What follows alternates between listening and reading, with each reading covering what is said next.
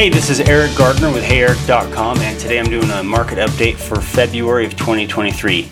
A lot has happened in the last weekend. Silicon Valley Bank just collapsed, and so it's going to really change probably what the Fed's going to be doing with interest rates and stuff. Um, obviously, they raised interest rates really fast, and that caused some of the, the debt or the, the bonds that, that Silicon Valley Bank was holding to to not work out in their favor. I'm not an expert on that, so I'm not going to go deep into it. But about the market update here in Utah, there's been a lot of stories also about how we finally have a decline in sales from last year, that the market's decreasing in value in units, which is which is true. Um, I've seen some videos from some people who make it sound worse than it is because it's something we expected. Um, with price compression happening because interest rates rising, it's just natural for that to happen. So I'm going to go through just February numbers, and then I'm going to go through COVID numbers from the beginning of COVID to the high of the market, which was last year, and to present day also. So let's dive in. So looking at February numbers, our total sales for the Wasatch Front, February 22 compared to 2023, are down 18%, which is a huge number, right? You know, we had 2380 last year, we have 1944 this year the market has come to a, a, huge slowdown because interest rates are so high. You know, usually floating around six and a half probably right now, maybe a little below that. Um, but you remember last February was really high because rates were really low. I bet you like a normal year pre-COVID was probably around 2200, um, 2100, something like that. Uh, prices they that same February year over year down eight percent. Um, so that's significant also. The median sales price this February was $461,000. Days on market's obviously skyrocketed.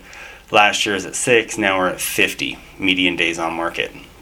One thing to note is months of supply, we're at 2.24 months of supply. So, you know, total available units for sale is 4 4,351 along the Wasatch Front. So, you know, technically that is still a seller's market, even though with rates it's created more of a buyer's market because buyers can be more picky.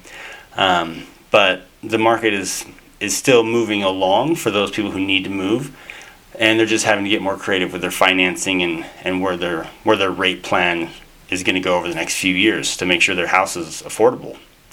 Um, but diving into those those COVID numbers I talked about, so the next uh, data we're going to talk about is starting in March of 2020. So, that first month of COVID, when everything kind of halted here in the United States, up until the peak of the market, which, according to the data in our MLS, is May of 2022. So, the total sales were up 10% between beginning of COVID and peak of real estate market. Sold price up 57%, median sold price. So in March of 2020, it was $345,000. In that peak of 2022, $540,000 for the median sales price along the Wasatch Front, a 57% increase. So is that normal? Absolutely not. Is that going to compress? Yes, yes, of course. That peak market happened last May, and we're already coming down off of that. We've been coming off of it all summer, all winter, and we're still doing that this February.